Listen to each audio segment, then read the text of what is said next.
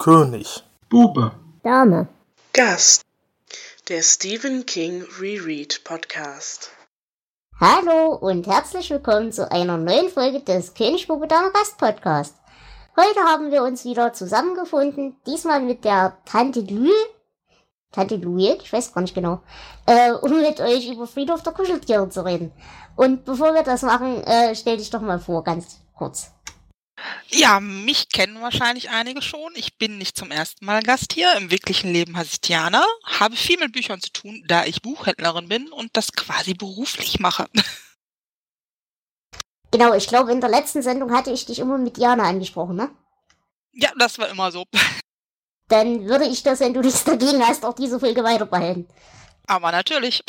Wunderbar. Ja, ansonsten, du sprichst nicht in Mikrofone sonst so generell, außer ab und zu mal bei uns, oder? Ich bin nur bei euch zu Gast. Alles klar. Dann freuen wir uns, dass du wiedergekommen bist und keine Angst vor uns hattest nach der ersten Folge. Äh, wir werden die erste Folge, wo du dabei warst, natürlich wieder verlinken, falls ihr noch nicht so lange dabei seid als Hörer, denn das war eine der allerersten Folgen mit. Und ähm, dann könnt ihr euch das auch nochmal anhören. Es war eine sehr schöne Folge. Gut, dann würde ich sagen, Flo, wir reden doch heute über Friedhof der Kuscheltiere. Das ist ja eines der wenigen Bücher, die, glaube ich, wirklich jeder kennt. Gib uns doch mal eine kurze zeitliche Einordnung dafür. 1978. Reicht das? Koks und Nutten. Äh, ja, wir sind noch ein bisschen vor der Koks und Nutten, also der Kokszeit zumindest. Ähm, wir waren ja in den 80ern, wir gehen jetzt wieder ein Stückchen zurück. Und äh, Stephen King hat 1978 für ein Jahr an seiner alten Hochschule so aus Dankbarkeit ein bisschen Literatur unterrichtet. Und äh, während dieses Jahres ist die Familie in ein Haus in Orrington gezogen. Und das Haus lag an einer viel befahrenen Straße. Und in der Nähe dieses Hauses gab es ein Feld, auf dem die Kinder die Leichen der Tiere begraben haben, die auf dieser Straße überfahren wurden. Auch die Katze der Kings, Smucky, hat dort ihr, ihre letzte Ruhestätte gefunden. Und auch äh, Kings jüngster Sohn Owen hätte fast Erfahrung mit dieser Straße gesammelt. Ähm, er wäre auch da fast von einem Wagen erfasst worden. Und äh, nachdem ich das jetzt so erzählt habe, kann man sich schon vorstellen, wo die Inspiration für dieses Buch herkam. King hat diesen Roman äh, 78 geschrieben, nach diesen Erlebnissen, wollte ihn aber gar nicht veröffentlichen, weil er ihn zu düster fand. Er hat dann The Dead Zone geschrieben und es lief alles weiter. Aber dann kam das Jahr 1983 und King wollte aus seinem Vertrag mit dem Verlag Doubleday raus. Und er hat noch ein Buch gebraucht und das einzige, das er fertig hatte, war Pet Cemetery. So ist der Originaltitel von Friedhof der Kuscheltiere. Und äh, nach ein bisschen Zureden von seiner Frau und auch einem guten Freund, Peter Straub, über den wir noch reden werden müssen, ähm, hat er sich dann entschieden, dieses Buch zu veröffentlichen. Und ja, der Rest ist äh, Geschichte. Ja, die Geschichte werde ich jetzt mal zusammenfassen. Und zwar die Familie Creed zieht von Chicago nach Ludlow in Maine, weil der Vater Louis eine Stelle an der Universität Bangor als Campusarzt angenommen hat. Die weiteren Familienmitglieder sind seine Frau Rachel und die Kinder Ellie, die ist fünf Jahre alt, und das Baby Gage. Schnell lernen sie ihren Nachbarn Judd kennen, mit dem sich Lou auch schnell anfreundet. Judd, äh, Judd zeigt denen dann äh, einen Haustierfriedhof, der sich hinter ihrem Haus im Wald befindet. Und ja, weil da geht ein Weg hin und die äh, Ellie hatte den gesehen, deswegen sind sie dahin. Am ersten Tag des Semesters wird ein schwer verletzter Student in die Krankenstation eingeliefert und im Sterben warnt er Lou davor, weiter in diesen Wald einzudringen, da schlimme Dinge geschehen würden. Später erscheint er Lou auch vermeintlich im Schlaf und führt ihn zum Friedhof und warnt ihn erneut nicht weiterzugehen. Lou tut das aber als einmaliges Schlafwandeln ab zu Thanksgiving, während Rachel mit den Kindern bei ihren Eltern ist, findet Judd Eddies Kater tot auf seinem Rasen. Vermutlich wurde er angefahren und dorthin geschleudert. Judd fühlt sich Lou gegenüber zu Dank verpflichtet, weil er kurz vorher seine Frau vermutlich das Leben gerettet hat. Kurz entschlossen führt er ihn mitsamt dem toten Kater zu einer weiteren Begräbnisstätte, die weit hinter dem Tierfriedhof liegt. Lou begräbt den Kater dort und am nächsten Tag steht dieser Kater wieder lebend vor der Haustür. Er hat sich ein bisschen verändert, er ist wesentlich ungeschickter, dafür aber mit Mordlust ausgestattet, zumindest Mäusen, Ratten und Vögeln gegenüber. Und Lou verbringt viel Zeit damit, seine Beute wegzuräumen. Einige Zeit später wird Gage beim Spielen von einem Laster getötet an der gleichen Straße. Und nach der Beerdigung schickt Lou seine Familie zu den Schwiegereltern und will dann später nachkommen. Stattdessen holt er aber die Leiche seines Sohnes aus dem Grab und vollführt mit ihm das gleiche Ritual wie vorher mit der Katze. Unterdessen hat sich Rachel auf den Heimweg gemacht, weil sie aufgrund ja visionsartiger Albträume von Ellie und einem Telefonat mit Judd ahnt, dass da was Böses im Gange ist. Dieses Böse manifestiert sich in dem zurückgekehrten Gage, der sich ein Skalpell aus Lus Arzttasche schnappt und ja in, quasi in Zusammenarbeit mit dem Kater erst Judd und anschließend die inzwischen eingetroffene Rachel tötet. Äh, Lou bekommt das dann am nächsten Tag mit und tötet erst äh, den Kater und dann Gage jeweils mit einer Morphiumspritze. Anschließend nimmt er halb wahnsinnig seine Frau und bringt sie auch zu diesem Friedhof. Und der Roman endet dann damit, dass Rachel bei ihm im Schlafzimmer auftaucht mit den Worten und begrüßt ihn mit den Worten Liebling. Ja, danke dir für die Zusammenfassung. Und dann würde ich sagen, reden wir doch mal über unseren ersten Eindruck. Ähm, ich weiß jetzt nicht, wie ging das euch? Ihr habt das Buch, äh, Jonas, hast du das Buch jetzt zum ersten Mal gelesen oder kanntest du es schon? Ich hatte es schon mal angefangen, aber ich habe es nicht zu Ende gelesen, habe ich dann gemerkt. Okay, und bei dir, Flo? Du kennst es sicherlich. Ich kannte es. Ähm, ich wollte nur noch erstmal fragen, wisst ihr, welche Version ihr gelesen habt? Weil ähm, ich habe jetzt ähm, die neue Version von 2011. Da sind ein paar kleine Änderungen drin. Oh, das weiß ich, leider ja. nicht, aber ich habe die E-Book-Version von Scooby gelesen. Vermutlich, Müsste wahrscheinlich auch die neue sein. Ja, kann gut sein. Also das Hörbuch ist auch die neue Version. Dann habe ich, glaube ich, mit der alten angefangen zu lesen und die neue mhm. gehört.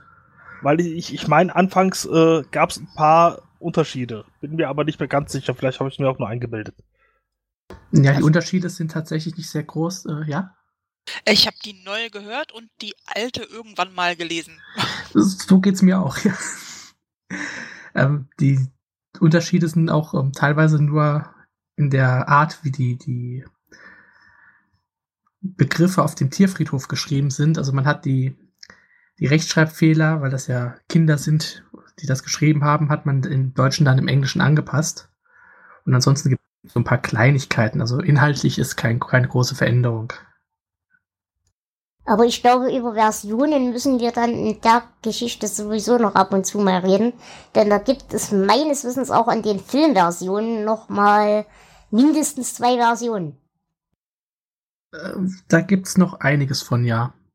Also würde ich sagen, drauf. verschieben wir das mit den Änderungen eventuell darauf noch.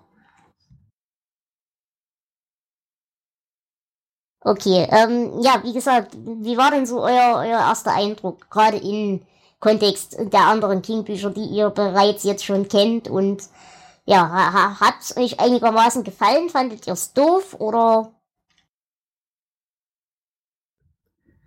Ich würde sogar sagen, ähm, es hätte ein Bachmann-Buch sein können. So von der Stimmung her war das doch relativ düster. Sowas war man in der letzten Zeit gar nicht so gewöhnt. Mhm, stimme ich dir auf jeden Fall zu. Von der Düsternis auf jeden Fall. Allerdings äh, haben wir hier ja trotzdem zumindest in Ansätzen sowas wie eine übernatürliche, äh, ja, einen übernatürlichen Eingriff. Und der ist ja bei den Bachmann-Büchern doch eher selten. Und wir haben auch was anderes, was wir bei Bachmann eigentlich nicht haben. Ähm, wir haben Figuren, die zumindest teilweise nicht unsympathisch sind. Also jedenfalls empfinde ich das so. Ich mag Judd.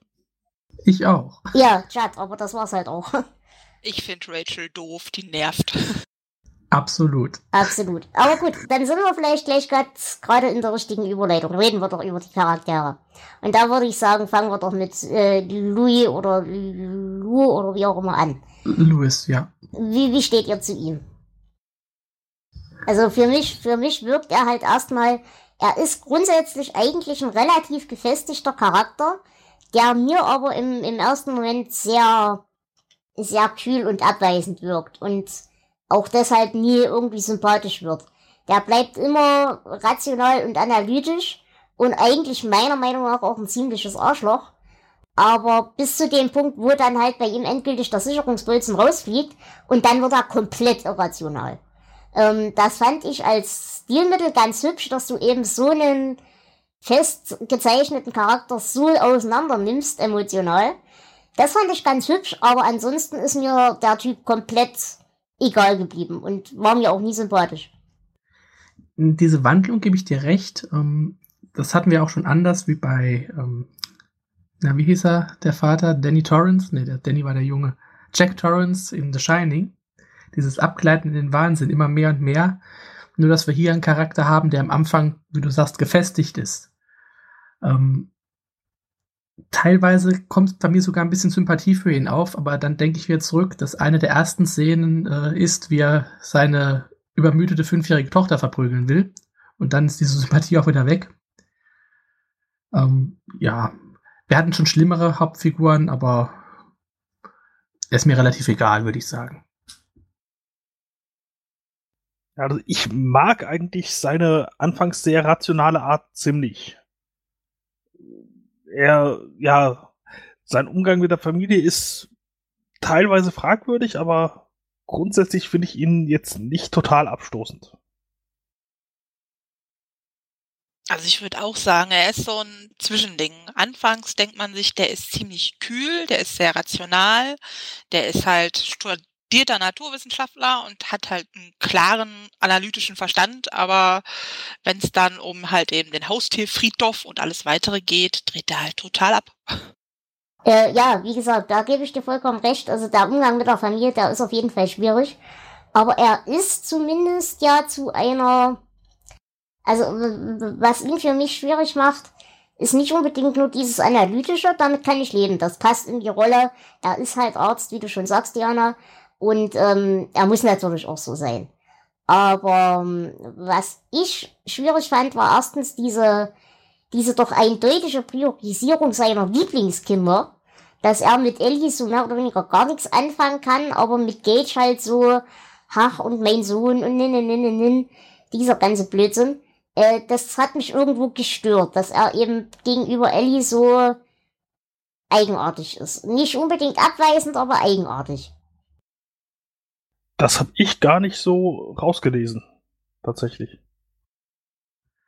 Ja, so, so ein bisschen schon. Ähm, so ganz extrem ist es mir nicht aufgefallen, aber für ihn ist natürlich Gage, das ist der Sohn, der Stammhalter. Wir befinden uns im Jahr 78, beziehungsweise die Geschichte spielt Anfang der 80er. Das scheint das für ihn doch schon ein bisschen eine Rolle zu spielen. Ähm, aber ich hatte jetzt nicht den Eindruck, äh, dass er jetzt Ellie nicht auch geliebt hätte, genauso wie Gage. Hm, das nicht, aber ich drück's mal so aus. Ich glaube, Ellie hätte er nicht wieder aus und wieder eingebuddelt. Hm, ich glaube, wenn's umgekehrt wäre, wenn sie die Jüngere gewesen wäre, dann auf jeden Fall. Also ich glaube, es hat weniger mit dem Geschlecht zu, zu tun oder mit dem Charakter nee, an sich. Nicht wegen dem Geschlecht. Das glaube ich nicht. Das kommt dazu. So lässt sich's lesen, aber ich glaube, das ist nicht der Grund. Aber ich glaube, es wird auch ab und zu mal so angedeutet, dass ihn das, ähm, ja, dass ihn das so ein bisschen stört, dass Ellie doch sehr nach ihrer Mutter schlägt und Gage sehr nach ihm. Und diese, diese, ja, eben die, die dass sie nach seiner, also nach ihrer Mutter schlägt, scheint für mich, was ich rausgelesen habe, mehr der Punkt zu sein, weshalb doch Gage eher sein Lieblingskind ist. Das könnte ich sogar verstehen, weil ich ja Rachel, die Mutter, nicht unbedingt mag. Ähm, Richtig. Wenn, wenn ja Louis sehr rational ist, ist die ja gerade was den Tod betrifft, man erfährt ja auch dann warum, ähm, ja komplett überdreht. Und das fand ich tatsächlich auch eine der schwierigsten Sachen in der ganzen Geschichte, ähm, dass sie Probleme damit hat. Das kann ich verstehen, das ist glaubwürdig, aber die ganze Art, wie sie damit umgeht, das fand ich doch ziemlich übertrieben. Mhm das betrifft ja nicht nur Rachel, das betrifft ja auch ihre Eltern. Ich meine, in dem ganzen Haus äh, gibt's halt eben nur noch ein Foto von der verstorbenen Schwester Zelda irgendwie im Arbeitszimmer und ansonsten wird das total totgeschwiegen. Die reden da nicht drüber, sei es im engeren Familienkreis, sonst noch irgendwie. Rachel war auf keiner einzigen Beerdigung danach, also die hat eine Todesphobie quasi. Sobald nur irgendwer darüber nachdenkt, dreht die vollkommen ab. Genau. Also Rachel ist, wie gesagt, für mich auch eine völlig hysterische, nervige, dumme Ziege, die effektiv nur in dem Buch existiert, um zu sterben. Äh, wo auch, glaube ich, jeder von Anfang an wusste, dass es die irgendwann erwischt. Äh, weil die musste weg, die war nervig. Und äh, dem kommt halt meiner Meinung nach Ellie auch sehr nahe. Das ist mit fünf Jahren schon ein unsympathisches Nervkind und sie ist genauso zickig wie die bescheuerte Mutter. Äh, sie hat ja auch trotzdem ab und zu mal mit ihrer eigenen Mutter ihre Probleme, aber so generell sind die beiden für mich klassische King-Frauenfiguren, die nur da sind, um zu nerven. Da würde ich dir widersprechen. Also bei Rachel stimme ich dir vollkommen zu, die nervt unheimlich und ihre Eltern genauso. Mhm. Äh, aber Ellie, gut, ja, manchmal so ein bisschen.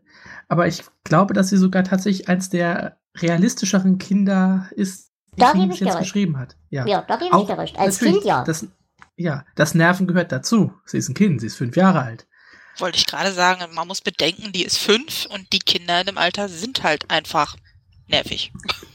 Ja, genau. aber ich glaube, sie, sie nervt halt wirklich auch bei Themen, wo ihre Mutter in demselben Maße, in denselben Themen nerven würde.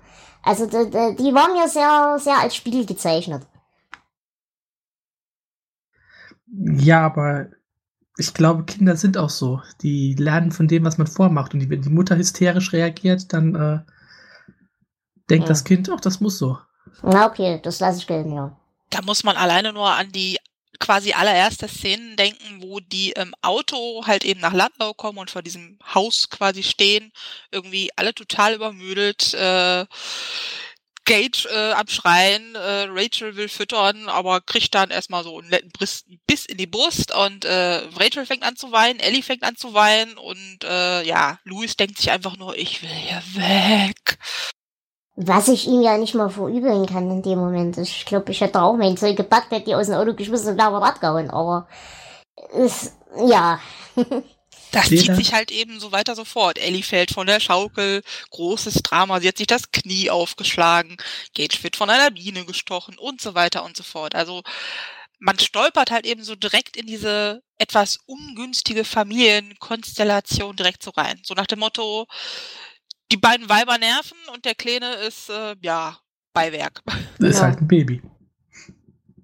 Okay, dann reden wir doch kurz über Gage. Ähm, wart ihr in der Lage, ich meine, bei so einem kleinen Kind ist es halt auch schwierig, eine Charakterzeichnung aufzubringen, die da irgendwie Sympathie erwecken kann oder nicht. Oder Antipathie oder irgendwas. Das sehe ich ein, dass das schwierig ist. Aber der war mir auch völlig egal. Also es hat mich nicht berührt, als er dann stirbt der hat mich nicht berührt, als er da war. Mich hat weder die Darstellung des Ganzen in irgendeiner Form berührt. Der war einfach nur, ja, ein weiteres Mittel zum Haustier. Zweck. Ja, einfach Mittel zum Zweck. Mehr ist er auch, glaube ich, gar nicht in dieser Geschichte. Ähm, ja, man kann über seinen Charakter nicht viel sagen, weil was haben Zweijährige für, also die haben schon Charakter, aber keinen, über den man schreiben kann ja, mehr gibt's glaube ich auch gar nicht so zu sagen. Okay. Ich mochte diese Szene, wenn er, wenn sie mit ihr aus dem Flugzeug zurückkommen und er kotzt Erde voll. Das war schön, ganz nett. schön. Ähm, dann sollten wir vielleicht noch mal über die andere und die einzig sympathische Frauenfigur reden, nämlich die Frau von Judd. Die wird ja auch nicht richtig gezeichnet, aber die ist halt, ja, ich sag mal, wir hatten bei, bei ähm, The Stand hatten wir Mutter Abigail. Und daran hat sie mich in der Zeichnung so ein bisschen erinnert. Halt wirklich die gesetzte, nicht hysterische Frauenfigur, Mutterfigur, die eben allen ihren Eistee bringt und sie alle lieb hat und das Aue versorgt und so weiter und so fort. Also die war mir eigentlich in der, in der Darstellung recht sympathisch. Und eben auch diese Tatsache, dass sie krank ist, aber eben das Ganze nicht zugeben will, weil es gehört ja alles irgendwo dazu und wir wollen ja niemanden zur Last fallen und so weiter und so fort. Also die war mir als Frauenfigur sympathisch, aber sie hat halt leider nur eine Randrolle. Ja, sie ist halt die nette Oma von nebenan, könnte man so sagen. Genau. Und ich finde, sie passt auch gut zu, zu Chad. Chad ja, den so zwei glaube ich, dass sie eine gute Ehe haben. Das ist so der nette Opa von nebenan. Genau. Und generell Judd ist halt in meinen Augen wirklich der einzig halbwegs normale, halbwegs sympathische Charakter in der ganzen Geschichte. Er ist ein bisschen doof, meiner Meinung nach, aber gut, okay. Und äh, auch hier wieder, er ist halt auch in der King-Geschichte ein typischer alter Mann, der halt äh, doch recht rüstig ist für sein Alter. Auch das schreibt King ja sehr gerne. Das würde mich übrigens mal interessieren, woher er das hat. Weil äh, alle seine Menschen über 70 sind alle halbwegs intelligent, halbwegs rüstig, halbwegs körperlich noch vorhanden. Ähm, das finde ich immer interessant bei King. Ja, wobei das ja tatsächlich äh, so in vielen Horrorgeschichten ähm, ein regelrechtes Trope ist. ist dieser alte Mann, der mehr weiß äh, als alle anderen und der auch öfter mal warnt. Ich meine, das tut er hier auch in dieser Geschichte. Das kommt ja öfter vor. Und man muss bedenken, also Chad ist hier zu, äh, in dieser Geschichte 83 Jahre alt. Er ist im Jahr 1900 geboren. Ähm, 1900, 19 ist, ja. Sage ich nichts dazu. Wir nehmen übrigens heute 19 Uhr auf. Wie es sich gehört. Ähm, ja, nee, da gebe ich dir recht. Dieses Tod des, des alten Mannes, der mehr weiß, das ist schon richtig. Aber im Normalfall, auch in der Horrorliteratur, sind die eigentlich eher selten in der Lage, noch selber durch den Wald zu klettern. Naja, das kommt immer auf die Geschichte an. Oftmals sind sie auch so ein bisschen wirr, diese Figuren. Das ist ja bei Chad jetzt äh, nicht der Fall. Der weiß ja, glaube ich, ziemlich genau, was er tut, als er so die, ja, die ganze Geschichte anstößt, äh, als er mit Louis und der Katze zum Haustier Friedhof und darüber hinaus geht. Das, obwohl er ja, wie man dann später erfährt, doch schon einige negative Erfahrungen da oben gemacht hat. Wobei ich seine Begründung dafür recht, ähm, ja, recht okay fand, weil es war eben diese Begründung, ich habe ein Geheimnis und ich musste es noch loswerden. Ich konnte nicht das quasi mit ins Grab nehmen oder wie auch immer. Ich, es hat mich verführt, dir das erzählen zu müssen. Das fand ich eigentlich eine hübsche Begründung dafür. Denn ein logischer Schritt war das meiner Meinung nach jetzt nicht wirklich. Er sagt ja selber irgendwie, das ist ein Geheimnis, was äh, man nicht behalten kann. Das muss man weitererzählen, weil genau. einen quasi der Ort dazu bringt. Ja, es scheint ja sowieso so ein offenes Geheimnis zu sein in Ludlow, in dieser Stadt in Maine. Ähm, da wissen ja wohl, oder wussten zumindest wohl einige Leute drüber Bescheid. Aber man hat halt nie so mit Außenstehenden darüber gesprochen. Auch wieder so ein klassisches Horror-Trope. Und auch wieder ein klassisches King-Trope, dass eben der ja eigentlich sich für was Besseres haltende Großstädter da in so ein kleines Kaff kommt äh, in Maine und eigentlich denkt, da ist es jetzt sonderlich viel besser oder wie auch immer. Und dann eben ja in diese Fänge dieser Kleinstadt gerät und ihrer kleinen Geheimnisse und Intrigen. Das haben wir ja bei King gerade bei den Geschichten auch sehr oft. Wobei, äh, diesmal würde ich sagen, die Kleinstadt, äh, wir haben ja öfter Kleinstädte, die eigene Charaktere sind, würde ich mal sagen. Castle Rock zum Beispiel oder Salem's Lot. Da haben die Städte ja selbst schon richtig Charakter gehabt. Ähm, Ludlow bleibt doch hier so ein bisschen blass, würde ich mal behaupten. Also man, ähm, man lernt kaum Einwohner der Stadt kennen. Hm. Ja, das stimmt, da gebe ich dir recht. Na gut, ähm, dann reden wir doch mal über so ein paar Details. Ähm, wir haben ja schon erwähnt, dass King da durchaus seine eigenen Erfahrungen mit reingeschrieben hat und auch seine eigenen Kinder und auch die eigenen Unterhaltungen mit seinen eigenen Kindern. Und das fand ich einen ganz interessanten Ansatz in dem Buch. Habt ihr das, wenn ihr das vorher nicht gewusst hättet, so rausgelesen oder könnt ihr euch diese, diese Situation schon vorstellen. Also die, die Vorstellung mit zwei kleinen bekloppten Kindern und Haustieren an so einer engen, äh, vielbefahrenen Straße zu wohnen, das stelle ich mir schon echt schwierig vor. Aber das hätte ich mir eigentlich auch vorher überlegt. Ich meine, das weiß man doch, dass da eine Straße lang fährt, wenn man sich so ein Haus kauft, oder? Ich meine, es wird erwähnt, dass quasi an dem Besichtigungstag kein Verkehr da war. Aber vielleicht bilde ich mir das auch nur ein. Naja, aber selbst wenn, ich meine, da ist eine Straße, da gehe ich eigentlich davon aus, dass da Autos kommen. Und dann frage ich vielleicht während der Besichtigung schon mal den Nachbarn, ob da sonst was fährt. Naja, Straße und Straße unterscheiden sich schon. Ähm, wenn da wirklich plötzlich so viele Orinco-Laster fahren, was immer das genau ist, ähm, das kriegt man vielleicht auch erst so mit der Zeit mit. Aber im Großen und Ganzen ähm, stimme ich dir zu.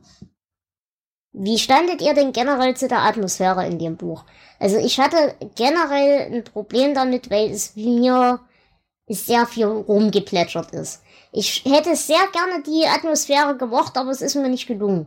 Die einzige Szene, die mir da sehr gut gefallen hat und die sehr eindrücklich für mich war, war dieser Schlafwandeltraum, als er von Pesket träumt, von diesem Studenten, der da schwer verletzt, beziehungsweise dann tot, äh, ja, unter seine Fittiche kommt. Und als er dann schlafwandelt, diesen Traum und die, die Stimmung und wie das alles dargestellt wird, die fand ich sehr, sehr, sehr, sehr gut beschrieben und sehr eindrücklich.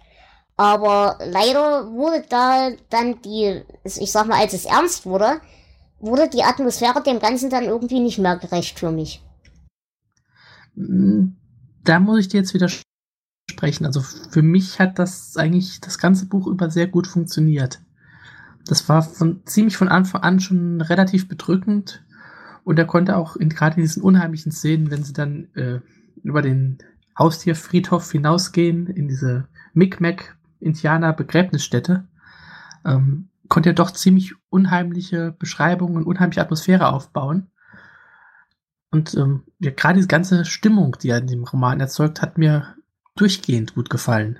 Gut, ganz zum Schluss gebe muss ich dir vielleicht zustimmen, ähm, da konnte er es nicht so richtig halten, aber das ist wirklich nur so auf den letzten Seiten.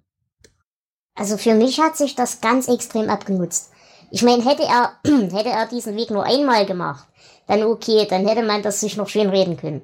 Aber dadurch er jetzt zum dritten Mal darauf und runter rennt, war mir das ehrlich zu blöd. Ja, stimmt. Also die, dieser Weg, der war dann nicht mehr so unheimlich tatsächlich. Der war, äh, ja, ich, ich, ich fand's gut, dass gekürzt war, weil äh, nochmal die ganze Beschreibung mit allem drum und dran, das hätte ich nicht nochmal gebraucht. Dafür gab es halt ewig lange Beschreibungen der Grabräuberei. Richtig, und das habe ich auch nicht verstanden, was das sollte.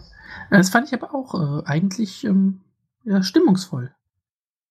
Ja, wie gesagt, also ich bin mit der ganzen Sache nicht warm geworden. Das ist, die, wie gesagt, ich fand den, den ersten Weg, wo er wirklich schlafwandelt, das fand ich eindrucksvoll. Das fand ich beeindruckend, sowohl in der Darstellung als auch natürlich in dem, in dem Effekt, den es auf, auf Louis hat. Weil, gut, kann auch daran liegen, ich bin halt selber gerne mal geschlafwandelt und ich kenne das Gefühl, wenn du dann auf einmal irgendwo aufwachst, wo du eigentlich gar nicht hingehörst und nicht weißt, wie das jetzt passiert ist. Aber das fand ich eindrucksvoll. Auch die erste Begräbnisszene mit der Katze fand ich ganz hübsch und spannend. Aber wie gesagt, sowohl dieses, als er dann Gage wieder ausbuddelt, als auch wo er ihn dann wieder in diesen, auf dem Kuscheltierfriedhof einbuddelt, als auch die ganze Geschichte mit Rachel dann, ähm, als er sie dann wieder begräbt. Äh, nee, ich konnte mir, und anders gefragt, konntet ihr euch denn diesen diesen Weg auch zu dem Begräbnisplatz, könntet ihr euch das vorstellen? Denn bei mir ist das irgendwie auf Viertelweg verpufft. Normalerweise habe ich da eine sehr gute, eine sehr gute Bildsprache. Zum Beispiel hat mich damals bei Shining diese, diese Szene im Tunnel, als ähm, Danny in diesem, in diesem Spielrohr feststeckt. Das hat mich so extrem bedrückt und so extrem wahnsinnig gemacht, auch schon beim Lesen. Das fand ich richtig eindrucksvoll. Und hier konnte ich mir nicht mal in Ansatz das Setting vorstellen. Ich weiß aber nicht, woran es lag. Es war ja eigentlich nicht schlecht geschrieben. ich hab's total vor Augen, wie das da aussieht auf diesem Weg hinter diesem Totholz. Mit dem Ich Nebel auch. auf dem Boden und allem, das ist super. Ich fand das auch super. Also gerade bei der ähm, ersten Begehung, also als halt eben Church begraben wird und die halt eben zu diesem Micmac-Friedhof ähm, gehen, über dieses Totholz laufen, alle nicht auf den Boden gucken und trotzdem ihren sicheren Weg finden, das ist schon sehr eindrucksvoll. Also mich hat das durchaus gepackt, aber äh, alles Weitere, wenn dann noch 5000 Mal hochgerannt wird, ähm, ja, ist halt irgendwie, ist halt abgenutzt, der Effekt. Okay, dann äh, beschreibe ich, äh, schreibe ich das mal dem zu, dass ich wahrscheinlich diese durch den Waldkletterei zu Fuß nicht kenne, weil das kann ich ja aus Gründen nicht kennen. Das kann durchaus sein, dass man diesen Effekt wahrscheinlich erst versteht, wenn man wirklich auf zwei Beinen durch rutschiges Holz läuft und jederzeit auf die Fresse fliegen kann und dann mit gebrochenen Beinen im, Bein, äh, Wald liegen kann. Das kann durchaus sein, dass es daran an mir gescheitert ist. Das ist möglich. Ich stimme auch euch zu. Ähm, zum Schluss, wenn er mit Rachel da hochgeht, ja, das nutzt sich ab, aber gerade die ersten Beschreibungen fand ich wirklich stimmungsvoll. Die nebligen Wälder. Ich habe das auch als Hörbuch gehört und zwar oft bei meinen Waldspaziergängen und wir haben jetzt zum Glück wieder Herbst. Also ich fand das sehr schön passend. Und äh, konntet ihr denn, wir haben ja gerade schon mal über die Ausbuddelszene geredet, als Gage ähm, aus seinem ursprünglichen Grab geholt wird. Ähm, mal abgesehen von der ganzen Art, wie er seine Frau weggeschickt hat, was mir auch schon schwierig vorkam. Aber das hat halt wieder in das Bild des unsympathischen und eigentlich sehr kalten Typen gepasst. Ich glaube, Rachel hätte sich über diese Reaktion nicht gewundert oder weniger gewundert als der Leser. Aber ja, mir war das auch zu langatmig, zu ja, zu, zu künstlich spannend gemacht, wo eigentlich gar keine Spannung ist. Wie standet ihr dazu? Da muss ich dir zustimmen. Das war auch alles, ja, es, es war wichtig, dass erzählt wird, dass sie weggeht, aber es hätte wesentlich kürzer sein können. Wobei ich das gar nicht so schlimm fand. Ähm, ich fand eher ihre Rückkehr ein bisschen zu lang gezogen. Das war mehr wie so, so ein Slapstick-Film von da nach da nach da. Dann ist das Auto, geht nicht und das Flugzeug verpasst und bla bla bla. Aber das hat sich ein bisschen zu lang gezogen. Das hat ein bisschen die Stimmung rausgenommen. Mm, Da gebe ich dir recht, aber das ist wieder der Punkt. Das fing, fing ja schon die, diese Slapstick-Elemente. Die hast du ja schon eingebracht, als sie an das Haus zum ersten Mal anreisen. Ich glaube, das ist wirklich ein Stilmittel, um zu verdeutlichen, dass dieser Ort und dieses Haus und dieses ganze Gelände einen eigenen Einfluss auf die Welt hat. Ähm, eben, dass sie zum Beispiel von Anfang an eigentlich sagen, ihr seid hier nicht willkommen. Erst das Kind ist am Schreien, das wird gestochen. Das kleine Kind fällt von der, von der Schaukel und so weiter und so fort. Dann ist da die böse Straße, die ja eigentlich schon Warnung genug sein sollte. Ähm, und dann eben diese Slapstick-Elemente bei ihrer Rückreise von, von Rachel. Äh, das passt für mich wieder insgesamt ins Bild, dass dieser Ort halt eine eigene Möglichkeit zur Einflussnahme hat, um Dinge zu verhindern, die er verhindern möchte. Ja, das sehe ich genauso. Dann kommen wir doch erstmal zu den eigentlichen Toten. Denn da war bei mir der Witz, der Tod der Katze ging mir persönlich deutlich näher als der von Gage. Wobei ich den von Gage auch als interessant beschrieben fand, gerade diese, diesen Moment der Hilflosigkeit, wenn du eigentlich schon fast denkst, du hättest ihn gehabt und es ist halt nicht so. Und ja, wie standet ihr zu dieser, zu dieser Beschreibung, zu den beiden Situationen? Ne, Den Tod der Katze bekommt man ja eigentlich gar nicht mit. Ähm, Es ist ja dann der Anruf von Judd, komm mal rüber, da liegt was auf dem Rasen. Ähm, aber bei dem Tod von Gage gebe ich dir recht. Ähm, jeder, der schon mal in einen Unfall verwickelt war, der kennt so das Gefühl, dieses ich schaff's noch, ich schaff's noch, ich schaff's noch, Mist. Und das äh, fand ich, fand ich sehr gut beschrieben. Also da, selbst wenn man weiß, dass der Junge stirbt, ähm, man denkt immer noch, oh ja, er könnte es noch packen, er könnte ihn noch gerade wegreißen. Die Szene fand ich ziemlich eindrucksvoll. Aber hat euch das berührt, dass der Junge dann tot ist? Also das fand ich halt eben, es ist ja so oft vor dieser Straße gewarnt worden. Und äh, bevor die eigentliche Todesszene ja beschrieben wird, sagt King ja halt eben auch, ähm, der, was weiß ich, 24. März war der letzte glückliche Tag in äh, Louis Leben. Und dann ist halt eben klar, dass da jetzt irgendwas passiert. Weil, ähm, ja, man hat es bei Norma schon gehabt, ähm, wo dann halt eben gesagt wurde, was weiß ich, zehn Wochen, ne, die haben Silvester miteinander gefeiert und das war das letzte Mal, dass Norma bei den Creeds zu Hause war. Also das ist halt eben schon klar, dass es wird klar quasi vorangestellt, dass äh, gewisse Personen demnächst äh, einen Abgang machen. Das ist was, was King sowieso sehr gerne macht. Das ist mir gerade bei den ersten Büchern aufgefallen, dass so in den ersten Sätzen meistens das Ende schon vorweggenommen wird. Und das hat er hier natürlich auch wieder, ja, ganz klar vorher gezeigt. Genau. Also, Aber wie gesagt, also, ja, Jonas? Also, wirklich berührt hat mich kein Tod in diesem Buch, muss ich tatsächlich sagen. Das äh, war halt alles Teil der Geschichte, aber nahegegangen ist mir das gar nicht. Ja. Ja, wie gesagt, bei mir war das halt derselbe Effekt. Die Katze tat mir leid, weil die Katze kann ja für die Dummheit ihrer, ihrer Eigentümer nichts, sag ich mal. Ähm, wie gesagt, Gage war mir egal. Das war so für mich der Effekt äh, von dem kleinen Jungen bei Kujo, wo ich den Namen schon wieder vergessen habe. Das war genauso ein, ja, hm, okay, ist schön. Weitermachen. Das ist halt nur ein Handlungselement, weil man es halt drin haben muss. Ich denke tatsächlich, dass die Figuren, später ja auch Rachel, dass die einfach ähm, zu unwichtig sind. Die sind einfach, du sagst Handlungselemente, die sind einfach nur Punkte, um die Geschichte zu erzählen. Ähm, der einzige richtige, wirkliche Charakter ist, ist für mich Louis. Hier kann man seinen Verfall sehen und die anderen werden halt abgearbeitet. Die werden als Mittel zum Zweck verwendet. Hm, da würde ich dir sogar widersprechen. Ich glaube, es gibt dann ab der Hälfte des Buches noch einen Charakter, nämlich die Zombie-Katze. Denn die Zombie-Katze hat meines, meines Empfindens noch mehr Charakter als Rachel und Ellie. Weil sie ist halt, äh, es wird ja diese, diese inhärente, aber nur angedeutete Boshaftigkeit beschrieben, äh, die aber natürlich gleichzeitig mit mit jeder, ich sag mal, ja, eigentlich mit jeder normalen Katze, die so Freiläufer ist, eigentlich schon vorhanden ist, die er aber sonst ja als normale Katze eigentlich nicht hat rausgekehrt. Und seit er eben verwandelt ist, seitdem lebt er eben dieses katzige, diese katzenartige Boshaftigkeit wirklich aus.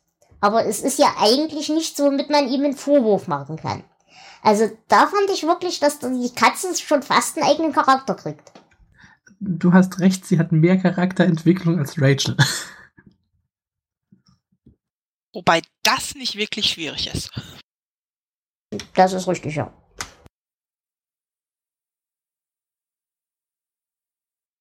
Ja, ähm, dann, wie gesagt, wir haben, die Katze ist tot, äh, ist eine Zombie-Katze geworden. Gage ist tot, ist ähm, jetzt ausgebuddelt und wieder eingebuddelt. Und ähm, dieses, wie empfandet ihr diese, dieses Warten auf die Verwandlung?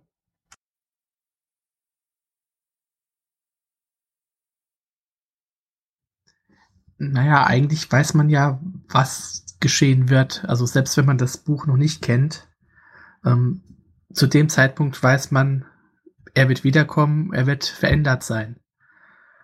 Und deswegen war dieses Warten, es hätte ein bisschen kürzer sein können. Aber hattet ihr die Hoffnung, es hätte doch auch klappen können oder war die für euch auch schon komplett tot? Wenn ich die Grundstimmung des Buches bedenke, nein, es hätte niemals klappen können. Dann wäre es nicht King gewesen. Zumal man ja nun auch im Laufe der Geschichte erfahren hat, dass ähm, auf diesem Spezialfriedhof schon mal Menschen wieder auferstanden sind, die halt eben nicht sehr nett zurückkamen. Wobei ich das, gerade diese Beschreibung von den anderen Menschen, äh, doch recht spannend fand. Gerade dieses Element von, er weiß auf einmal Dinge, die er nicht wissen kann und bindet das auch anderen Leuten in boshafter Weise auf die Nase. Das fand ich eine hübsche Idee. Das ist ja ein viel subtilerer und viel gemeinerer Ansatz als der rennt auf einmal mit der Schrotflinte über den Hof und schießt alle um, die ihm doof kommen. Das fand ich hübsch. Ja, das stimmt. Das ist ganz nett. Ja, grundsätzlich stimme ich dazu.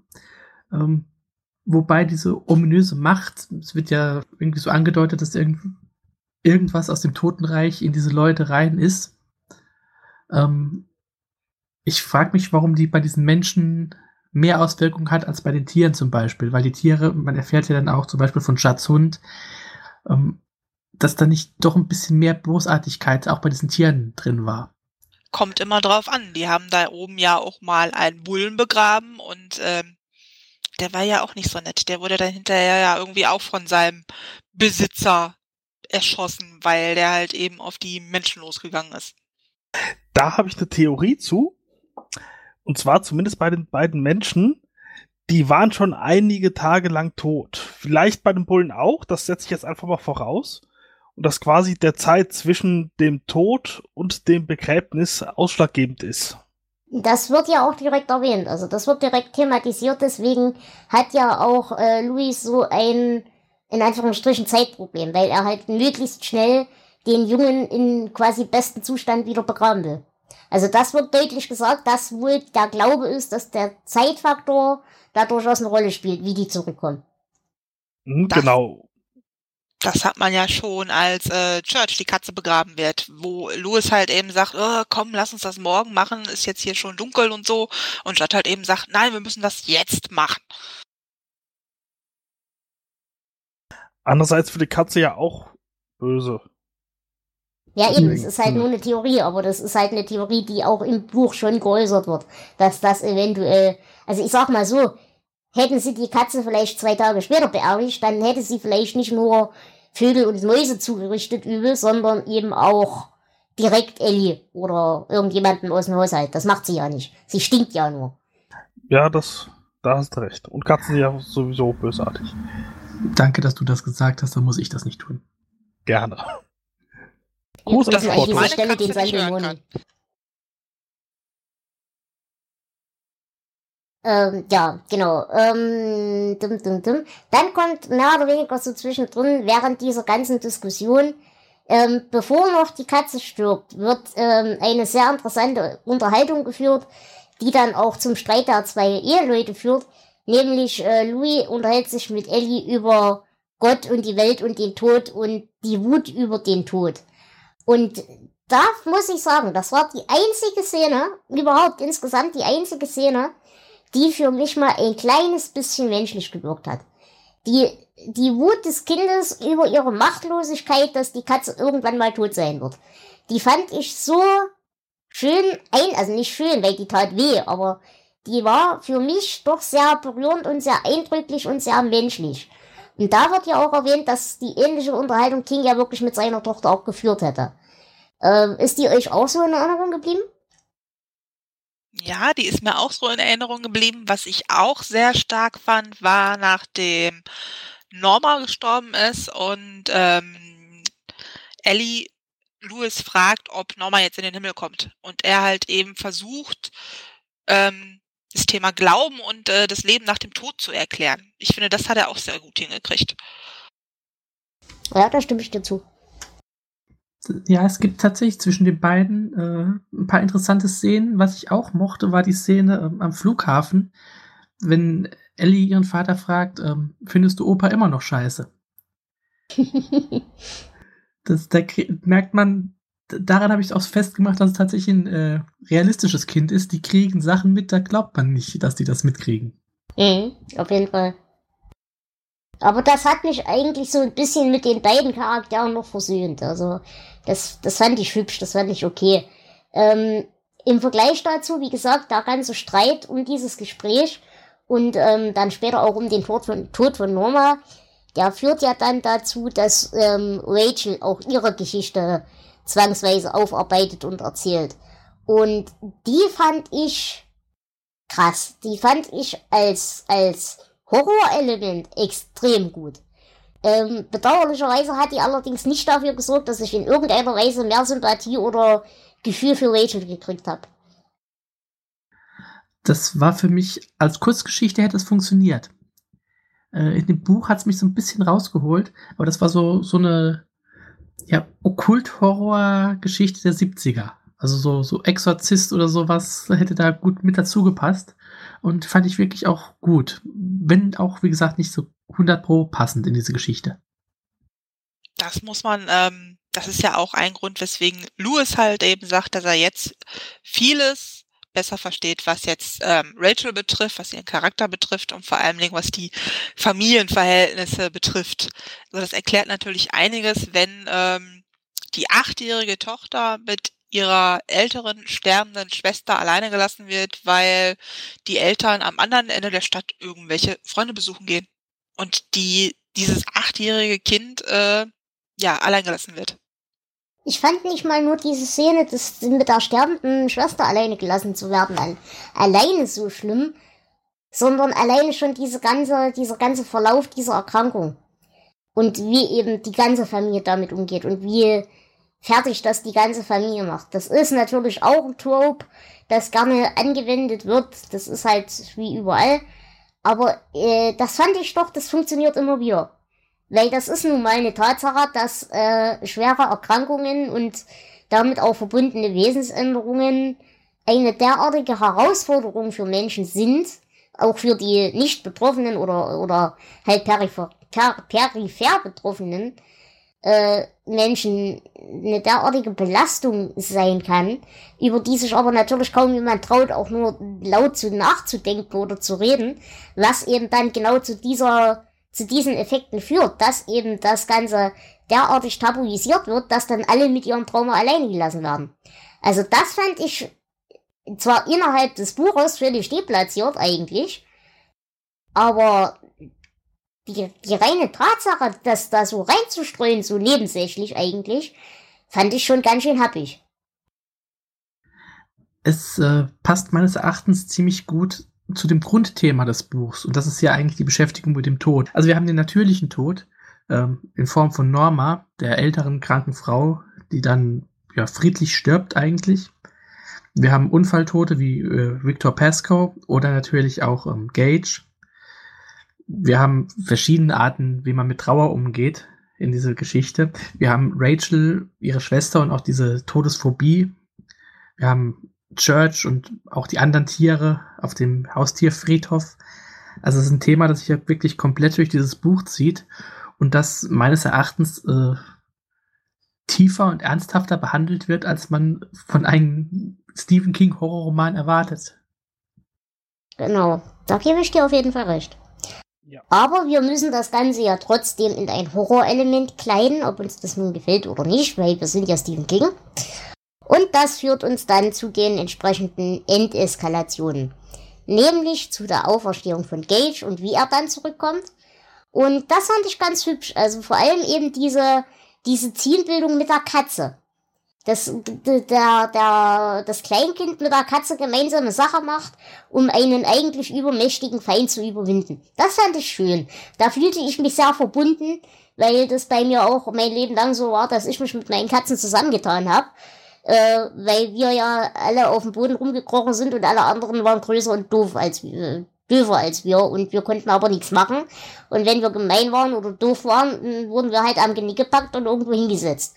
Und äh, jetzt dieses Element zu lesen, wie die beiden sich da zusammentun, das fand ich schön. Das war für mich so ein, ein Auspunkt an, an Gerechtigkeit, ein globaler. Obwohl ich Stadt ja mag, aber trotzdem, war schön. War eindrucksvoll, ja. Schön, vielleicht. Ich mag auf jeden Fall deinen Blickwinkel. Ja, ähm, wie gesagt, wir bringen dann ähm, entsprechend Chat um und so weiter und so fort. Ich habe jetzt schon wieder vergessen, warum bringen wir eigentlich nicht Louis auch um? Der, wo ist der gleich nochmal? Ich Louis denke, der pennt. schläft, oder? Der schläft im Haus. Aber warum bringen wir ihn dann nicht um? Also es wäre doch nicht schwierig gewesen, jetzt die drei Meter weiter zu gehen und den dann auch noch umzubringen. Ich meine, gut, dann hätten wir halt Rachel am Leben gelassen, aber hm. Vielleicht musste Judd sterben, weil Judd die ganze Sache überhaupt ins Rollen gebracht hat, weil er Louis in das Geheimnis dieses Micmac-Friedhofs eingeweiht hat. Ja, aber der wäre doch eh draufgegangen. Früher oder später. Deswegen den drei Jahren brauchst du es doch nicht beschleunigen ja, früher oder später sterben ja alle. Das ist ja auch ein Thema, was immer wieder äh, in diesem Buch auch zur Sprache kommt, dass der Tod halt eben allgegenwärtig ist, dass der immer jeden treffen kann. Auch wenn äh, ne, ein großes Geschrei in der Küche ist und alle, ne, es wird niemand sterben und äh, die Katze wird in den nächsten Jahren nicht sterben und wir werden alle nicht sterben und äh, am Ende alle tot. Ja, ähm, dann wie gesagt, wird die, wird die Rachel auch noch umgebracht entsprechend. Und ähm, Louis entledigt sich dann der Katze und des Sohnes. Und er geht zum dritten Mal auf den Friedhof und begräbt seine Frau, weil er hat es ja immer noch nicht gelernt. Das wäre dann an der Stelle der Punkt gewesen, wenn ich schon so mürbe wäre wie er. Ich hätte nicht erst meine Frau vergraben, sondern ich hätte mich einfach selber mit meiner Morphiumspritze weggeräumt, dann wären alle zufrieden gewesen. Aber nein, wir müssen das Unglück über die Menschheit bringen und wir versuchen es einfach nochmal, weil was kann schon schiefgehen? Ich glaube, deswegen wird er auch am Leben gelassen. Weil er schon so, ja, so wirr ist, dass er tatsächlich für was auch immer diese Mächte sind, äh, noch nützlich ist. Da ist zu diesem Zeitpunkt ist der rationale Louis schon gestorben und es ist nur noch eine wirre Hülle übrig. Das ist vielleicht ein guter Punkt, um mal zu diskutieren. Was hat denn diese Macht davon, dass sie, äh, dass da ab und zu mal Leute aus dem Grab wieder auferstehen? Das, das hat sich mir auch tatsächlich nicht ganz erschlossen. Denn frei ist diese Macht ja offensichtlich sowieso. Ich denke, wir haben es einfach mit Chaosbringern zu tun. Ähm, ja. Ich nehme jetzt schon mal eine Verknüpfung äh, bisschen vorweg. Äh, in Schlaflos taucht nämlich ein Element aus diesem Buch wieder auf. Und zwar ein Turnschuh von Gage. ja. Und äh, da erfährt man, dass ein kleiner kahlköpfiger Arzt diesen Turnschuh abgenommen hat und es gibt so, so Hinweise, dass er möglicherweise irgendwie etwas mit dem Tod von Gage auch zu tun hat. Dieser äh, Atropos heißt dieser Mann. Und das ist halt auch wirklich ein Agent des Chaos. Das, äh, davon ist aber hier in diesem Buch jetzt ähm, nichts zu, ja, man kann es auch nicht rauslesen. Aber ich finde diese Verknüpfung schon ganz interessant. Ich denke, wir haben es einfach mit einer ja, bösartigen Naturgewalt zu tun. Ja, Macht bringt ja nichts, wenn man sie nicht ausübt. Ja, klar, aber wie gesagt, äh, ihn deshalb am Leben lassen, finde ich halt dann trotzdem. Pff, ich meine, wenn als böse Entität mein Ziel ist, dass die alle tot sind, dann, die waren ja schon alle tot. Also dann brauche ich die jetzt ja nicht das zweite Mal einbuddeln, die Frau. Ja, aber es quält ihn doch viel mehr, wenn er auch noch seine Frau wieder dahin tragen muss und so, als wenn er sich einfach selbst wegräumt. Okay, also reden wir von negativer Energie, negativen Gefühlen, die wir auslösen möchten, die uns in irgendeiner Form ernähren. Damit kann ich leben, das ist okay. Gut. Genau, genau. Ich denke nicht, dass der Tod das Ziel ist, sondern wirklich äh, Chaos, Nein, weil man hätte ja das jetzt auch so drehen können, okay, wenn jetzt die Frau dann wiederkommt und ihn umbringt, dann sind quasi alle Mitwisser tot und die Frau als Zombie-Frau ist am Leben. Das heißt, das Böse wäre frei. Das hätte ich auch nachvollziehen können, aber das Böse in dem Sinne ist ja sowieso schon frei und agiert, aktiv. Deswegen hätte ich diese Lesart nicht, äh, nicht akzeptiert oder nicht verstehen können. Aber wenn ihr sagt, okay, es geht um dieses, um dieses Quälen, um diese negative Emotion, das kann ich, das kann ich hinnehmen. Ja, ich möchte hier als Beispiel äh, für dich Randall Fleck angeben. Ja. Ja, der ist ja auch nicht einfach nur darauf aus, die Leute umzubringen, sondern der sät ja auch überall Chaos und Vernichtung. Und äh, genauso sehe ich diese Macht auch. Vielleicht haben die auch irgendwas miteinander zu tun. Nur für dich. ich habe aber leider diesmal keine Fleckanspielungen finden können. Das ist sehr schade. Gut, ähm, habt ihr sonst erstmal noch Kernszenen, über die ihr gerne reden würdet? Sonst würde ich mit der Symbolik mal weitermachen. Von mir aus kannst du symbolisieren. Diana, hast du noch was? Nee, du kannst äh, symbolisieren. Gut, dann hätten wir zuallererst mal die schwarze Katze. An der Stelle möchte ich kurz einen, eine kurze Werbung für einen Film machen, nämlich für den Film Die schwarze Katze von 1934. Flo, du kennst den vielleicht? Natürlich. Bitte sag mir, dass du den Gedanken auch hattest. Ähm, na gut, die schwarze Katze ist ja ein altbekanntes Symbol, aber dieser Klassiker mit Boris Karloff kam mir auch in Erinnerung, ja. Der kam mir vor allem deshalb in Erinnerung, weil es da in diesem Satz äh, der, der Satz fällt, dass schwarze Katzen nicht sterben können. Denn wenn man eine schwarze Katze umbringt, dann äh, springt ihre Seele gewissermaßen über in den Mörder. Und das ist hier natürlich dann genau das Kernelement, was getroffen wird. Also den Film könnt ihr euch anschauen. Es geht inhaltlich um was anderes, aber er hat äh, durchaus äh, interessante Elemente. Also das ist ein guter Film, den kann man sich tatsächlich sogar noch angucken. Gut, dann, wie gesagt, haben wir natürlich die klassische Lesart der schwarzen Katze. Denn hier ist die schwarze Katze natürlich ein Tier, das Böses und Tod und Krankheit bedeutet, aber auch sinnliche Begierde und Faulheit. Ähm, erst in neueren Zeiten wird sie manchmal auch als Glücksbringer gedeutet, aber wie gesagt, die generelle Konnotation der schwarzen Katze ist erstmal was Schlechtes, Unglückliches, Böses. Ähm, daher war wohl auch früher gängige Praxis, in ein neu errichtetes Haus zuerst eine schwarze Katze hineinzuschicken, bevor die Bewohner, die eigentlichen Bewohner, das erste Mal das Haus betraten. Denn so sollte die schwarze Katze die bösen Geister auf sich ziehen, damit diese dann stattdessen die Menschen und das Nutzvieh verschonden. Ansonsten wird hier auf dem Friedhof ja ab und zu auf die Wendigo-Symbolik eingegangen. Äh, das ist mir jetzt ehrlich gesagt ein bisschen zu viel zu erklären, weil ich da auch ein bisschen zu wenig Eigenwissen habe, aber äh, ich werde euch einerseits den Wikipedia-Link verlinken und ich werde euch einen sehr guten Podcast verlinken, nämlich die Folk Brothers Podcast. Die haben eine sehr schöne Folge zum Wendigo gemacht und zum ganzen ideologischen Überbau, der da mit reinschwingt. Der Wendigo ist eigentlich eine ziemlich interessante Figur. Ähm, wenn man so die Ursprung der Geschichte hört, dann könnte man denken, es wäre so Sasquatch Bigfoot mäßig. Aber dieser ganze Kannibalismus-Aspekt, der da drin liegt, kann man sich gerne mal mit, näher mit beschäftigen. Der ist tatsächlich sehr interessant.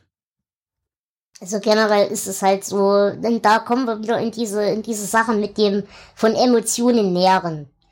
Eben in Kombination mit Kannibalismus. Gut, der wird jetzt hier nicht unbedingt ähm, Teil der Geschichte, aber dies, dieser Nährfaktor, der wird da schon mit, mit reingebracht.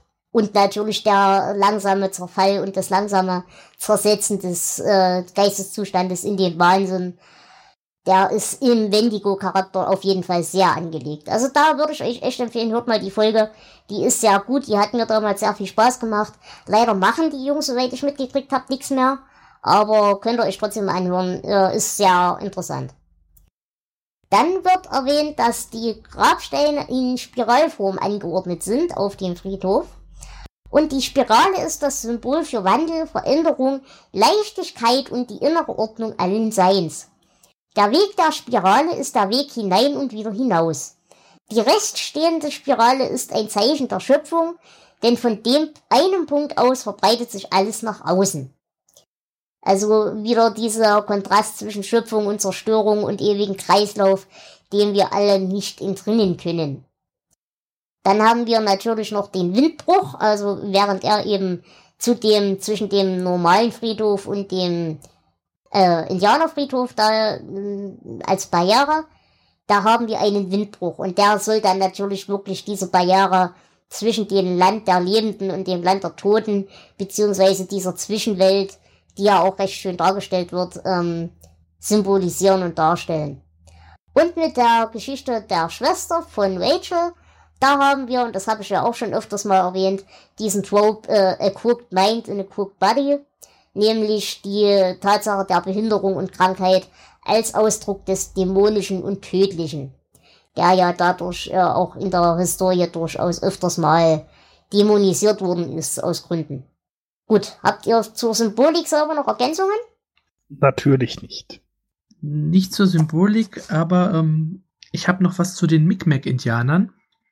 Mhm. Also wir hatten ja schon öfter was mit ähm, amerikanischen Ureinwohnern. Ähm, das Overlook Hotel in Shining war auf einer alten Begräbnisstätte erbaut. Und in ähm, Feuerkind hatten wir einen Bösewicht mit äh, ja, nativen Wurzeln. Und ich habe mal geguckt, warum hat sich King ausgerechnet diese Mi'kmaq-Indianer ausgesucht? Naja, ich glaube, weil die tatsächlich da in der Ecke waren, ne? Genau. Und ähm, gerade Ende der 70er, Anfang der 80er Jahre waren die in den USA auch viel in den Medien, weil es da große ähm, ja, Prozesse gab.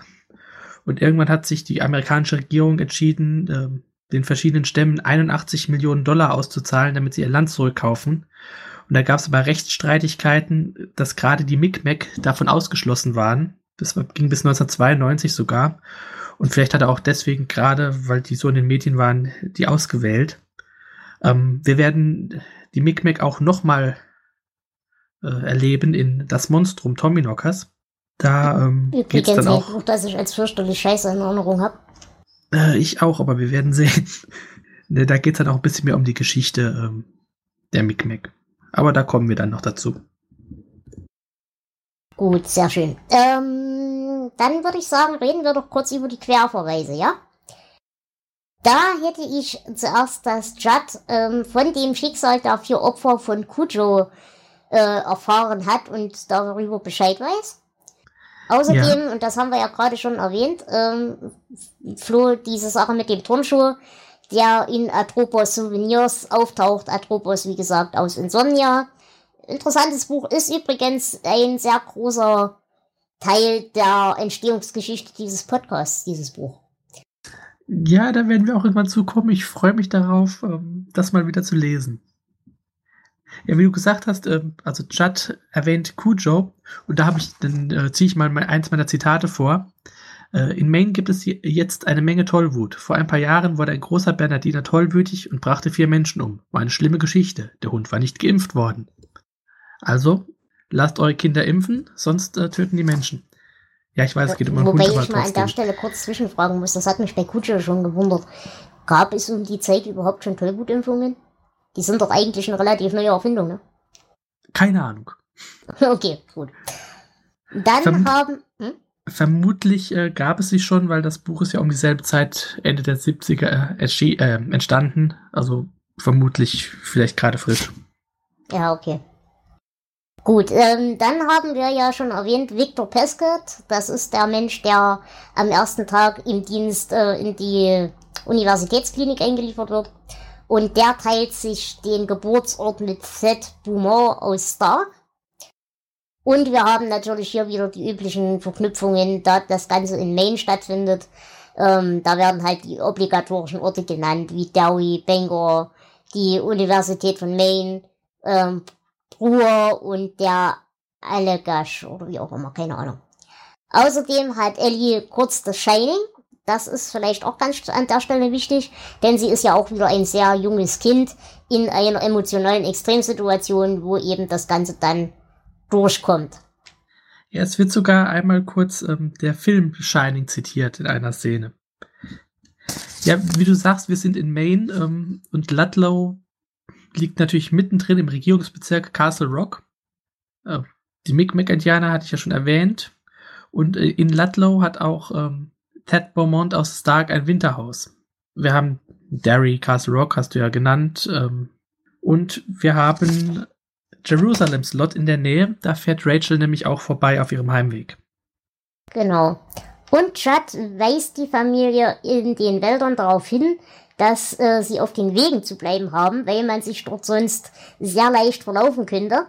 Und äh, Patricia McFarland, das ist das Mädchen aus das Mädchen, die kennt das Problem inzwischen. Außerdem haben wir noch kurz eine Anspielung auf den Zauberer von Oz. Und ähm, der wird, also den Zauberer von Oz, den kennt man ja aus unserer Welt, aber der wird auch als Symbol für das Böse beziehungsweise eine böse Illusion auch in Glas und Wolfsmond, also im Turm, verwendet. Und äh, das Wiederaufstehen nach dem Tod, das behandelt King auch in der Kurzgeschichte Hausentbindung. Und was mir noch aufgefallen ist, ähm, weil ich unsere nächste Geschichte, der Werwolf von Tucker Mills, schon gelesen habe, in, in beiden Geschichten ähm, werden Geier-Lenkdrachen geflogen. Also Drachensteigen ist ja bekannt, aber es waren beides mal Geier-Lenkdrachen. Fand ich interessanten mhm. Punkt. Okay. Ich habe auch noch Querverweise. Und zwar, äh, da zitiere ich jetzt auch noch mal ein, ein Zitat. Äh, hier gibt es mehr Macht, als Sie ahnen. Es ist eine alte, immer ruhelose Macht. Der ist mir entgangen. Das mhm. ist schön. Und äh, dann wohl am Ende, als äh, sie sagt Liebling, heißt es äh, im Englischen Darling, it's sad. Nein, das ist mir tatsächlich entgangen. Das ist schön. Aber die Anspielung auf S gibt's äh, mehrfach in dem Buch. Also es, äh, ja, muss ich Jonas eindeutig recht geben. Querverweise auf S gibt's wirklich genug. Und wir haben auch hier wieder diese komischen, ich weiß wieder nicht mehr, wie sie heißen, diese komischen Vögel, die auch in Salem's Lot beschrieben werden. Äh, nicht Haubentaucher, aber sowas ähnliches. Äh, Flo, weißt du, was ich meine zufällig? Nein, meist, meistens weiß ich nicht, was du meinst. Ja, es werden in Salem's Lot werden so, äh, wo da der erste Junge verschwindet. Da wird so beschrieben, wie diese Viecher auf einmal anfangen zu krähen und zu singen. Und dieselben Viecher singen eben auch auf dem ersten Weg zum Friedhof. Ich erinnere mich an die Szene, aber ich weiß auch nicht mehr, wie die Viecher heißen. Auf jeden Fall irgendwelche komischen Vögelchen, die für Unglück stehen. Gut, ähm, dann, wie gesagt, würde ich jetzt mal ganz kurz mit euch über die Verwertungen reden. Denn da muss Flo mir definitiv mal helfen. Ich bin mir hundertprozentig sicher, aber ich, jeder erzählt mir, dass das Blödsinn ist, dass es mindestens eine Version von, den, von der Verfilmung gibt, wo Rachel am Ende wiederkommt und das Skalpell selber in der Hand hat. Und es gibt einen Film, ein Ende, wo du das nicht siehst. Also es gibt ein offenes Ende, wo du zumindest in der Theorie noch glauben könntest, dass es gut geht mit ihr. Und es gibt ein Ende, wo definitiv klar gemacht wird und dem, dem Sehenden in die Fresse gehauen wird, dass sie eben auch böse ist. Stimmt das oder habe ich da wirklich irgendeine ganz blöde Erinnerung dran? Puh, das müsste ich jetzt selbst mal überlegen, weil das äh, schon ein bisschen her, dass ich diese Filme gesehen habe könnte eventuell auch einfach mit dem ähm, mit der Altersfreigabe zu tun haben, weil es gibt, glaube ich, eine ähm, Filmversion ab 18 und eine, äh, glaube ich, ab 16, dass das eventuell einfach nur geschnitten ist, aber nee, aber da passiert Film. ja nicht mehr. Also es ist wirklich nur die Endszene, dass sie das Messer in der Hand hat. Sie, sie nutzt es nicht. Sie hat es nur in der Hand. Und das ist ja kein Grund, das für eine 18-Version rauszuschneiden. Ich habe keine Ahnung. Ich habe den Film letztes Jahr das allererste Mal gesehen und danach nie wieder. Ich glaube, ihr hattet da auch alle sehr viel Spaß mit, als ich diesen Film gesehen habe. So schlecht finde ich den Film jetzt noch nicht mal. Ähm, ich bin auch am überlegen, ob es gibt äh, auch einen Friedhof der Kuscheltiere 2, ob du da vielleicht irgendwie Enden durcheinander bringst. Aber das ist nicht, noch, aber es kann schon ja, sein. Aber, hm. das ist noch länger her, dass ich den gesehen habe, deswegen kann ich das äh, jetzt auch gerade gar nicht. Ich bin dann jetzt nebenher am gucken, ob ich noch was rauskriege. Aber Friedhof der Kuscheltiere 2 hat ja mit äh, dem Roman an und für sich, glaube ich, gar nichts mehr zu tun, oder? Den habe ich nie gesehen, keine Ahnung. Ähm, sehr wenig. Das ist halt die Grundidee, die halt genommen wird und ähm, ja, wieder verwurstet. Naja, gut, aber auf jeden Fall, äh, wenn diese Version irgendjemand nochmal in die Finger kriegt und mir bestätigen kann, dass ich nicht bescheuert bin und nicht irgendeine falsche äh, Erinnerung im Sinne des Mandela-Effekts habe, dann solltet ihr mir das doch bitte mal mitteilen. Ihr wisst ja, wie ihr uns erreicht auf Twitter und ähnlichem. Ähm, ja, ansonsten, was gibt's noch für Verwertungen? Wie gesagt, wir haben von dem Buch zwei Versionen, eine neue und eine alte, die aber nur minimale Änderungen hat. Genau, es gibt dann die Filme von 89 und es gibt einen zweiten Teil von 92. Und ähm, nächstes Jahr wird ein Remake ins Kino kommen mit äh, Jason Clark in der Hauptrolle und äh, John Lithgow als Judd. Das kann ich mir tatsächlich gut vorstellen. Mal gucken. Es gibt natürlich ein Hörbuch auf Deutsch und auf Englisch. Wobei so natürlich ist das gar nicht. Das äh, war tatsächlich eine der Geschichten, ähm, der älteren Geschichten, die am längsten gebraucht haben, bis sie eine Hörbuchverwertung hatten, gerade im Englischen. Dafür gibt es aber sowohl Englisch als auch Deutsch eine Hörspielfassung. Ähm, in der deutschen Version insgesamt 22 Sprecher, Gesamtlänge 180 Minuten, ist also wirklich eine aufwendige Produktion. Äh, orientiert sich sehr nah an der Romanvorlage und uh, würde ich sagen, wenn man das kriegen kann, hört es euch an. Es ist tatsächlich ziemlich gut gemacht. Okay. Äh, Gibt es noch irgendwelche Comics oder irgendwas? Ähm, nein, das waren dann so die Verwertungen. Okay. Dann bleibt mir an der Stelle nur noch übrig, euch um eure Zitate zu bitten, wenn ihr welche habt. Diana, bitte enttäusch mich nicht. Ähm, Klassiker ist natürlich der Acker im Herzen eines Mannes ist steiniger, Louis, flüsterte der Sterbende. Ein Mann bestellt ihn und lässt darauf wachsen, was er kann. Sehr schön. Genau, eine andere Version des Zitats habe ich auch als Zitat. Ja, was man Was- sich einhandelte, das gehörte einem und was einem gehörte, kam früher oder später zu einem zurück. Mhm, das habe ich auch. Die einzigen Leute, die außerhalb der Bundeszeit angreifen, sind Leute aus Massachusetts. Schön. Schön, schön. Ich habe entweder man lernte die Krankheit zu akzeptieren oder man endete in einer kleinen Kammer und schrieb mit Wachsmalstiften Briefe nach, nach Hause. Und außerdem, ich würde ihnen helfen, aber sie müssen es selber tun. Jeder begräbt seine eigenen Toten. So wurde es immer gehalten. Aber er vögelt ja nicht mehr. Und das hätte ihn am Leben erhalten sollen. Wenn es darum geht, werde ich nie sterben. Was die Leute nicht bedenken ist, dass sie erst ihre eigenen Unsicherheiten anzweifeln sollten, bevor sie an ihrem Herzen zweifeln. Gut, habt ihr noch welche? Ja. Und fast im gleichen Moment erschienen auf dem weißen Damast winzige Rosenblüten in tiefstem, dunkelstem Scharlach. Ha, seht ihr, ihr wisst, wie ihr mich glücklich macht. Deswegen, obwohl ihr mir immer so oft widersprecht, hab ich euch immer noch lieb. Tja, ich dachte, das gefällt dir. Und zu guter Letzt hab ich noch, oh, was das Bier betrifft, lüge ich nie, sagte Quendel. Ein Mann, der lügt, was Bier betrifft, macht sich Feinde. Setzen Sie sich, Doktor. Gut, dann würde ich sagen, haben wir die Zitate auch abgehakt. Und jetzt kann ich euch nur noch um eure Bewertung fragen. Und da würde ich sagen, fangen wir mit Diana an. Wie gesagt, wir bewerten von 0 bis 19. Ach, Herr Jemine.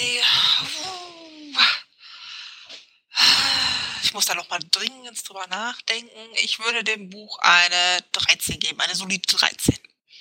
Okay, das ist hab ich. Ja, okay. Jonas? Ich fand's ein gutes Buch. Es gab Charaktere, über die man sich aufregen konnte. äh, die Stimmung war auch schön. Doch, doch hat, war irgendwie rund. Ich gebe 16 Punkte. Ich bin schon wieder komisch. Ja, äh, Flo? Ja, du bist schon wieder komisch. Ich gebe sogar 17 Punkte. Was Jonas gesagt hat, trifft auch auf mich zu. Das Buch hat ein paar Probleme, aber im Großen und Ganzen und gerade von der Stimmung her mag ich das wirklich sehr. Ja, gut, dann mache ich mich jetzt unbeliebt, denn ich gebe 5 von 19 Punkten. Es ist deutlich langweiliger, als ich es in Erinnerung hatte. Wirklich, wirklich. Ich glaube, ich fand es beim ersten Lesen gar nicht mal so schlecht. Da war ich aber auch noch deutlich jünger. Äh, wie gesagt, der sympathischste Charakter ist die Katze, bevor sie Zombie wird. Und Judd. Ähm, die Stimmung an sich, ja, okay. Aber ich habe nie ein Gefühl für die, für das Setting gekriegt in irgendeiner Form. Wirklich nur für die Stimmung, nicht für die Location in dem Sinne. Und nee, ich, nee, einfach nee. Mir waren alle egal. Ich habe mich nur über die Dummheit aufgeregt. Ich konnte mich aber nicht mal so drüber aufregen, dass ich jetzt sagen könnte, es hätte mich emotional irgendwie aufgerührt. Nee, einfach nur nee. 5 von 19 Punkten, mehr ist nicht drin. Zum Glück wissen unsere Hörer, wie wir drauf sind mittlerweile und können das ja, das stimmt einordnen. auch wieder. Na gut, ähm, dann hab ich an der Stelle nichts mehr zu ergänzen. Habt ihr noch was? Nee, das Gut. Buch ist abschließend besprochen, glaube ich. Ja, würde ich auch so sehen. Okay, dann kann ich nur noch ein kleines bisschen über die Hausmeisterei reden, denn äh, wir suchen wie immer Gäste. Wir haben jetzt für die nächsten drei Folgen erstmal die Gäste voll, aber wir brauchen immer noch für Blut, glaube ich, zwei Gäste. Ist das richtig, Flo? Genau, ähm, einmal für die Geschichten Onkel Ottos Lastwagen, der Sensenmann und der Gesang der Toten und einmal für die Geschichten äh, Dünenwelt für Owen und der Milchmann schlägt wieder zu. Dann sind wir bis Ende des Jahres ausgebucht. Genau, ähm, aber generell auch nach dem Jahr geht es dann natürlich weiter, sofern die Welt noch nicht untergegangen ist. Und auch da brauchen wir dann noch viele, viele Gäste.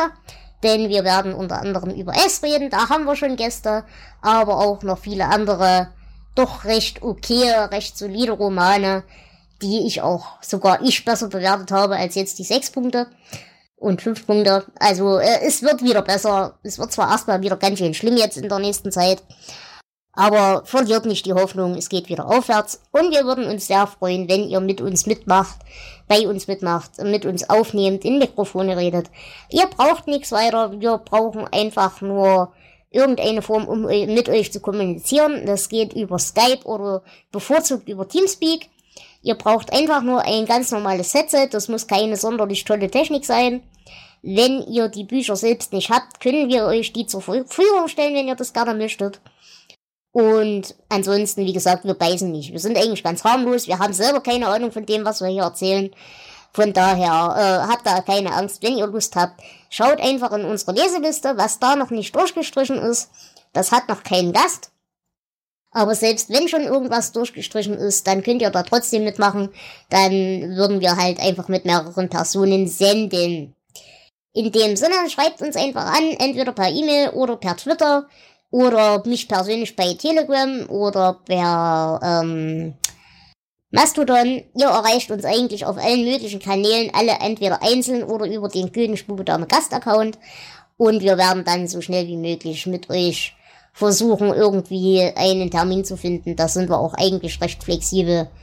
Also da findet sich immer eine Lösung, dass ihr dann mitmachen könnt.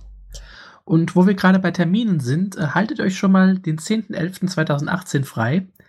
Da ist wieder Night of the Pots und wir werden, ich glaube, um 13 Uhr direkt äh, starten, wieder eine halbe Stunde lang eine obskure Geschichte besprechen. Und da könnt ihr uns dann mal live hören, live ungeschnitten und ähm, ja, komplett wirr. Apropos geschnitten und wirr. Flo, mir wurde gesteckt, dass du ein neues kleines Nebenprojekt hast, in dem du auch demnächst Dinge schneiden wirst, nämlich Kürbisse. Genau, es gibt da einen kleinen, äh, lustigen, manchmal, manchmal auch sehr wirren Podcast, alt und verbittert, unter altundverbittert.net zu finden. Und da werde ich in einer Folge, die wir jetzt die Tage aufnehmen, ähm, live auf Sendung einen Stephen King Kürbis schnitzen. Ähm, den könnt ihr dann auch auf, in diesem Podcast, in den Show Notes oder auch über Twitter sehen. Genau, du sendest da zusammen mit dem Hendrik, der war auch schon mal zu Gast. Der war zum Beispiel bei uns bei der letzten Podstock-Folge dabei oder bei der Musterschüler-Folge. Also den kennt ihr auch vom Hören schon. Genau. Aber lasst die Finger bitte dran. Das entscheide ich dann live. Ach, dummes Fleisch muss ab. Ihr werdet hören können, wie ich sage, aua, mein Auge. Nun gut, in diesem Sinne, ich, ich bedanke mich ganz lieb bei dir, Diana, fürs Mitmachen. Es war wieder sehr schön, dass du dabei warst. Gerne doch, immer wieder. Ich bedanke mich außerdem wie immer beim Jonas. Immer wieder gerne. Und natürlich auch beim Flo, auch wenn er seine Bewertungen nur macht, um mich zu ärgern. Aus keinem anderen Grund. Es war wieder In schön, Dela. War auch schön. In diesem Sinne, liebe Hörerschaft, ich danke auch euch fürs Hören. Passt gut auf euch auf, genießt den heranziehenden Herbst. Wir werden uns demnächst relativ bald wieder hören, denn wir sind jetzt wieder ganz gut im Fluss mit der Produktion. Und äh, wir hören uns dann dieser Tage wieder. In diesem Sinne, lasst euch gut gehen. Ciao. Tschüss. Tschüss.